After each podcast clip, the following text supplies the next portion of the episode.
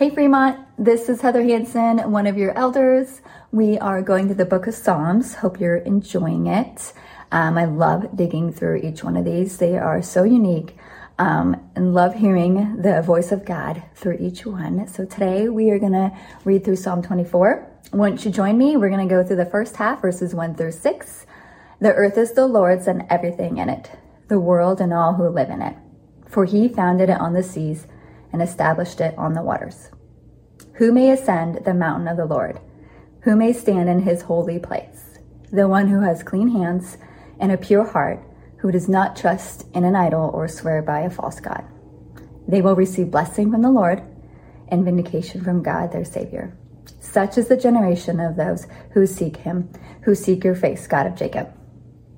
I like this part. Um, I like to see what's called uh, what I call gospel glimpses through um, these first six verses. Um, it's kind of a peek of a life lived for Christ with eternity in mind.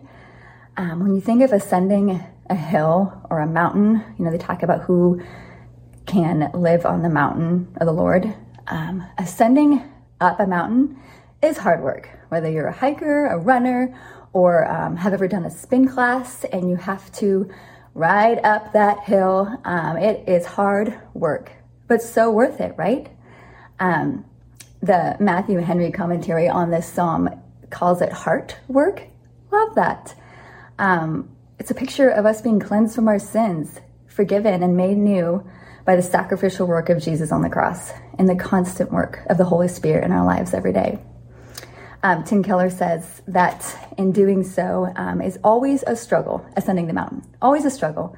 You must repent, seeking a clear conscience, know your idols and reject them, and you must wrestle in prayer to seek God's face. But man, is it worth the struggle, right? We get to see God's face and live on his holy mountain with him. Okay, transition, second half. Um, lift up your heads, you gates be lifted up, you ancient doors, that the King of glory may come in. Who is this King of glory? The Lord strong and mighty, the Lord mighty in battle. Lift up your heads, you gates, lift them up, you ancient doors, that the King of glory may come in. Who is he, the King of glory? The Lord Almighty, he is the King of glory. Um, if you didn't notice, there's the word glory is used a lot. And um, so I kind of want to do a deep dive into glory. However, I don't really have the time or the degrees to do that. But the little research I did do into the word glory, fascinating. I would encourage encourage all of you to do the same. Because um, glory can mean so many things: the glory of God, um, glory to glorify God, the glory in us because of God, because we're God's creation.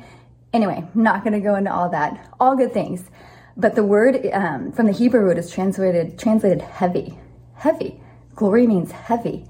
Um, there's this podcast by the Bible Project on the image of God, and they did one on glory.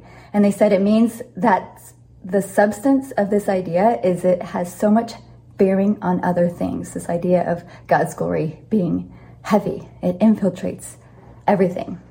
Um, and in Isaiah 6 3, we see the seraphim singing, Holy, holy, holy is the Lord Almighty. The whole earth is filled with his glory. We kind of just saw that in verse 1. The earth is the Lord's and everything in it, in this, um, this psalm. Um, in the New Testament, um, Paul says in 1 Corinthians 10 31, so whether you eat or drink or whatever you do, do it all for the glory of God. Um, we see this amazing glory, again, even in the first half of this psalm. Um, the whole earth is filled with God's glory. We are doing the heart work to glorify Him and to join Him in His glory someday. How awesome is that? Well, I hope, I hope you've enjoyed um, Psalm 24. Uh, read it over, let it sit in your heart. Um, so glorious. Have a great day. Um, see you soon and enjoy the Psalms.